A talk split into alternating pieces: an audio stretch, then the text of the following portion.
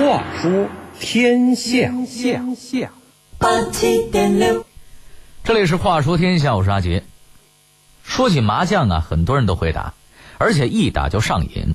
这里边不仅包括现如今咱们的普通老百姓，就是在民国，很多文人也好这口。哎，那他们打起麻将来又是个什么风格呢？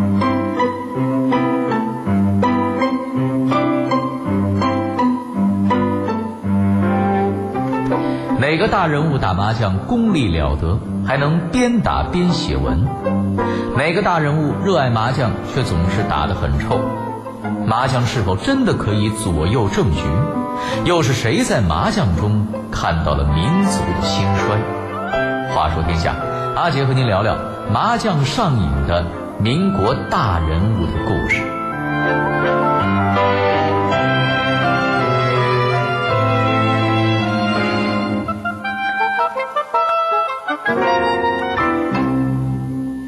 早些年啊，有句广为流传的话叫“十亿人民九亿麻，还有一亿在观察”。虽然这话说起来啊比较夸张，但却形象地勾勒出了全国人民对麻将的爱好情况。其实，如果再把眼光啊往前放一放，咱们还可以看到不少青史留名的人物，竟然也都是麻将的忠实粉丝，足以证明麻将长久以来对国人的影响远远超过了一般人的想象。那么这些人最有名的是谁呢？那就是写下了《少年中国说》的林徽因的公公，徐志摩的老师梁启超。这位梁大师头顶思想家、政治家、教育家、史学家、文学家等一长串光环，是近代中国历史上屈指可数的一位百科全书式的人物。而他对麻将的执着，在同时代的人中间，也可以说是。独孤求败了。据说他从欧洲出席巴黎和会回国后不久，有学界朋友来邀请他去做演讲。一贯急公好义的梁启超正准备答应，但是掐指一算，又当即摇头推却，说呀：“ 哈哈，不好意思啊，你们定的时间我恰好有个私人功课，能不能另定个时间？”来邀请梁启超的这位老兄啊，很是不理解，什么叫四人功课呀？面对追问，梁启超尴尬的一笑，忙解释道：“ 就是有朋友约了一起打麻将。”这坊间传说梁启超牌艺超群，能够迅速胡牌，而且为了应对人多人少的情况，他还发明了麻将的三人与五人的玩法。不过游戏嘛，都是为了放松。梁先生常年奋笔疾书，忧国忧民，能有个放松的窗口很不容易。他自己也说：“只有读书可以忘记打牌，只有打牌可以忘记读书。”这可比那些废寝忘食、积劳成疾的大家们强多了。而且啊，更难能可贵的是，人家并没有因为玩牌而耽误了、忘记了工作。他很多针砭时弊的社论文章，反而大都是在麻将桌上完成的，这也符合心理学家的理论。很多研究心理的学者就说了，有时候啊，反复的研究一个问题没有出路，不如放下来，转移转移注意力，让你的潜意识帮助你去思考，这样也许原本很难过的关，就会瞬间通过了。这个潜意识理论在梁先生的身上就很奏效。他在天津时为几家报社撰写文稿，经常半夜一边吆喝“五饼、红中、九条”，一边口述文章，让秘书记录下来。有时甚至一气呵成上千文字，而且一字不改的就可以出版。这真是不是猛龙不过江啊！没有点水平，真的不敢这么玩。梁启超也对此颇为骄傲，他就曾经说过：“骨牌真的可以开发我的智力。”帮我拨开谜团，我用手一摸这个骨牌啊，这思潮就滚滚而来，比起平常搜肠刮肚、冥思苦想强多了。我是越实验越有心得呀，现在已然成为习惯了。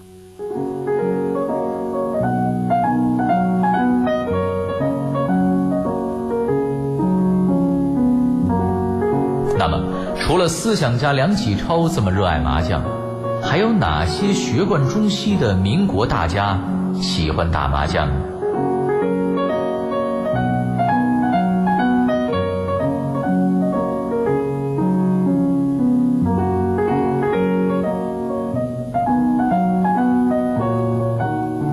梁启超先生的思想在清末算是比较进步的。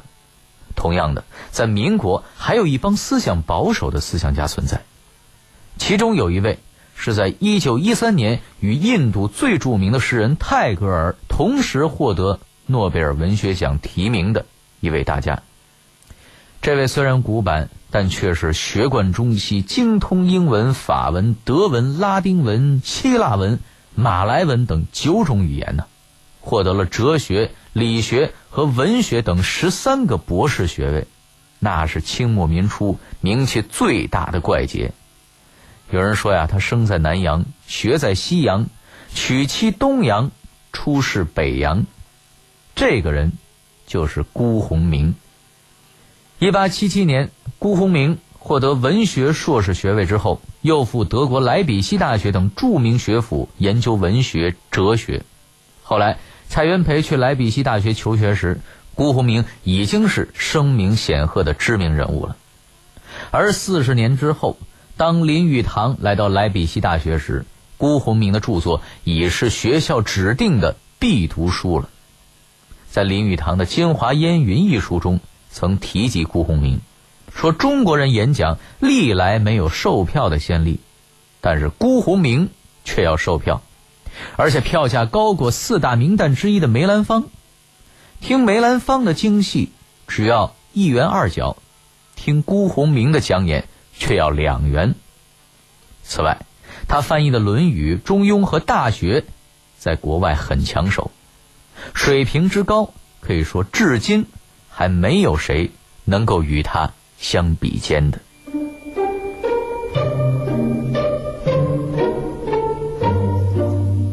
而这位和梁启超相反的保守派的老先生，一生也嗜好麻将，但是和梁启超不同，他的牌技啊太差，十打九输，所以被人送了个“光绪皇帝”的绰号，意思是啊，光往这牌局里边续钱了。但是牌技如此之差，辜先生却还是爱打，这就是麻将的魅力。据说呀，他有一次和朋友玩牌，难得拿了一手好牌。本来以为终于可以大杀三家赢一回，结果直到别人胡牌，他都还没能听牌呢。大家觉得很奇怪呀，帮他理牌检查时啊，才发现他少了一张牌。众人找来找去，最后啊，看到这张牌竟然在辜鸿铭的嘴上叼着呢。原来啊，他太紧张了，打牌的时候不自觉的就把这牌当成了雪茄，放到嘴上叼了起来。老先生太重视输赢，心理素质有点差。不过也真是奇怪了，面对那么多人演讲，开外国人的玩笑都能着呢，怎么到了麻将桌前就瘪茄子了呢？这恐怕呀，也是麻将具有的神秘魔力之处吧。任谁到这八仙桌前，大家贵贱一马平，就看谁技术高超了。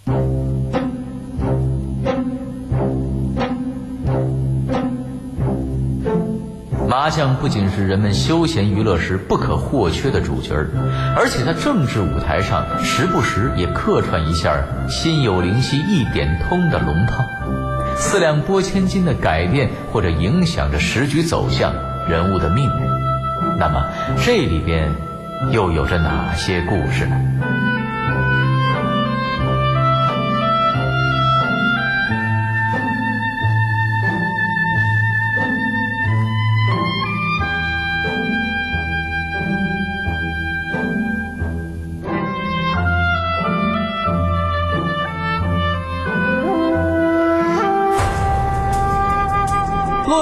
古今是非，问的都是活着还是不活，这是个问题。看古往今来，看的都是雕栏玉砌应犹在，只是朱颜改。聊过去的事儿，说今天的理儿，就在每天与您相伴的《话说天下》。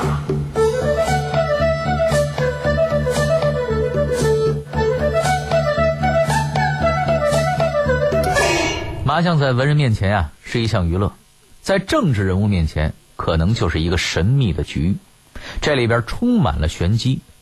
有一则蒋介石用麻将劝降孙殿英的故事，听起来就很诡异。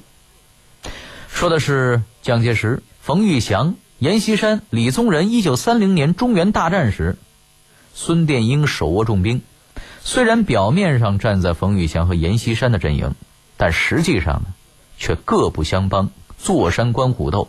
其实啊，就是想坐收渔翁之利。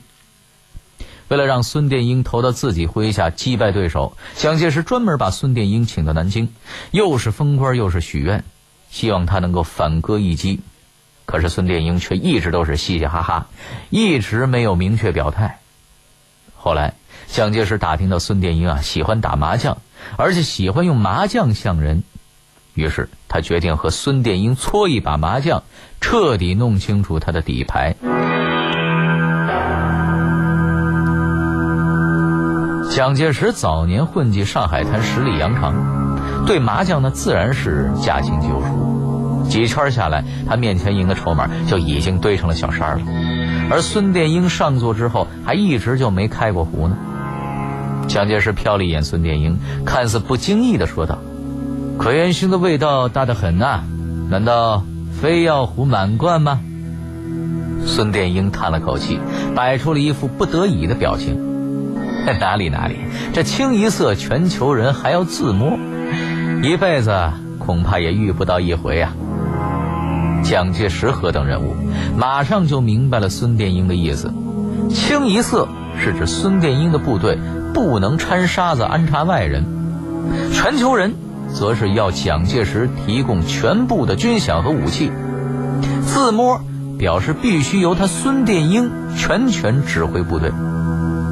这时，陪同打麻将的国民党高级将领顾祝同刚好打出一张红中，蒋介石下面已经碰了白板和发财，他嘿嘿一笑，开底牌说：“三元会，这副牌就送给孙军长做个见面礼吧。”孙殿英慌忙站起身，面带笑容的表示感谢，一场改变战局的默契就此达成。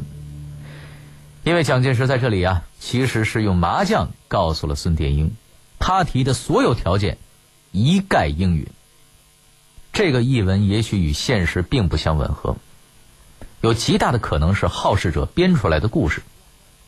因为蒋介石啊和孙殿英都是技艺超群的麻将高手，让他们俩来个关公战秦琼，应该也是很有意思的。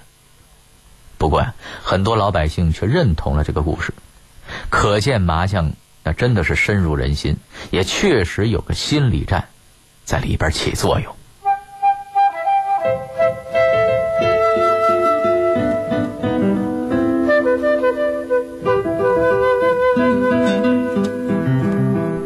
这些喜欢打麻将的名家里面，有谁对麻将研究的最深入呢？又有谁是见证了麻将在欧美的？由盛而衰的过程呢。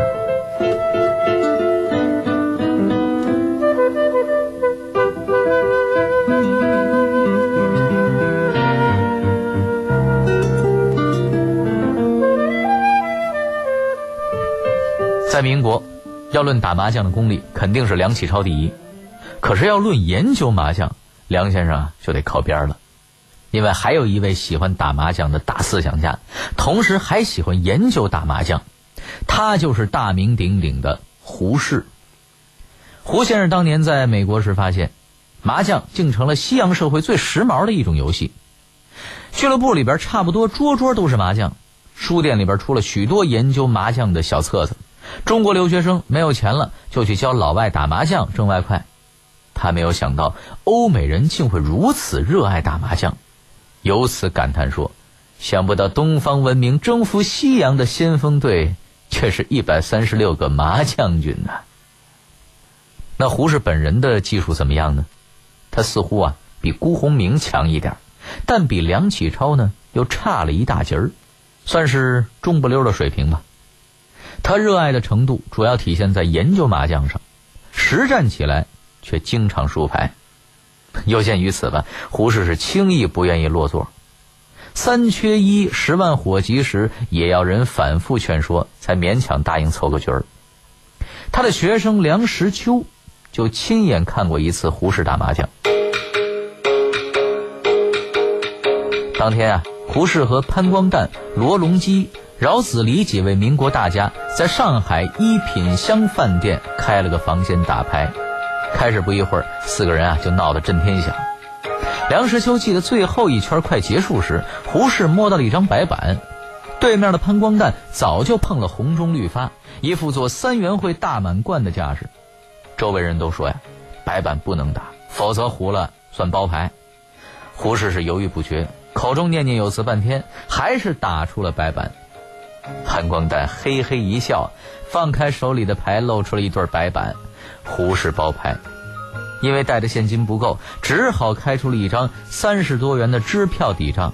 这在当时可算得上是一笔相当可观的大数目了。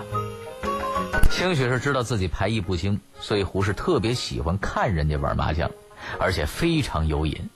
看庄家，说对尖儿。猜出牌、品断牌、点输赢，常常一个人是忙得不亦乐乎、津津有味儿。哪怕是通宵达旦，也非要看出个结果来，否则呀，绝不鸣金收兵回防。类似胡先生这种人，我们在牌桌旁啊也是常见。有时候为了一圈麻将，他能扛着一袋面看俩小时，这火车票误了的也大有人在。胡博士可能是这个群里边最有名气的一个。这类人啊。还有一个学名，叫做歪脖族。另外，胡先生对麻将有个极其经典的评价，那就是麻将里有鬼。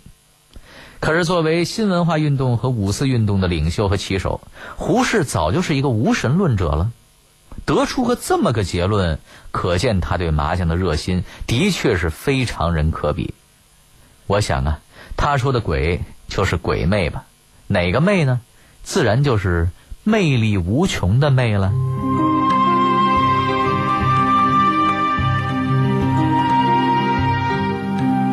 胡先生不仅能说出麻将的魅力，还结合自己的所见所闻，对麻将的兴衰发表了一段深远的见解。那是在一九二六年，胡适做了一次欧美之行，在各国期间，胡适曾到多个家庭做客拜访，看到了一些新的情况。这新情况之一，就是麻将的衰落。之前我们也说了，胡适之前在国外曾看到过欧洲与美洲的社会有许多人学打麻将的情形，后来连日本也传染到了。可是仅仅几年光景之后，这次到欧美的胡适却几乎完全看不到那样的盛况了。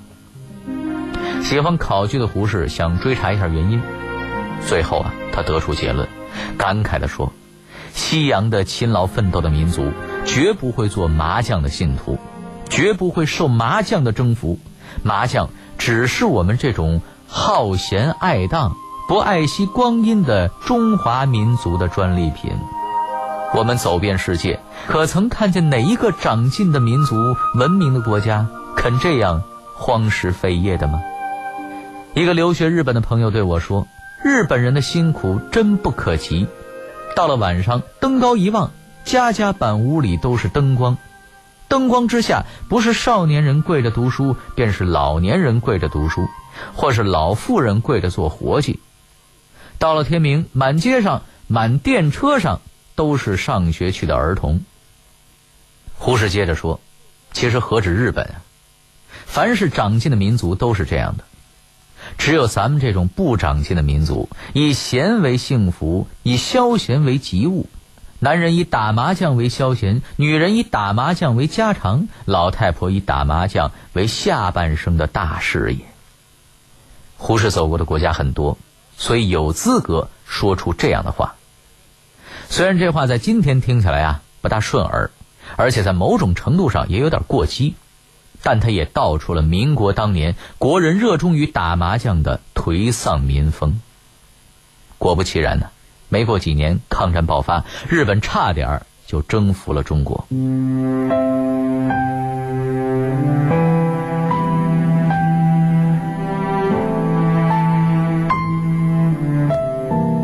可以说，麻将这种游戏本身是没有对错的，任何游戏可以玩，但不要沉迷。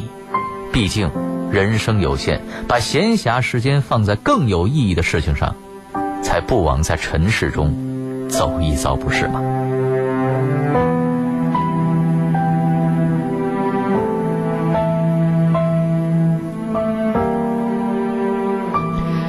好了，这里是《话说天下》，我是阿杰。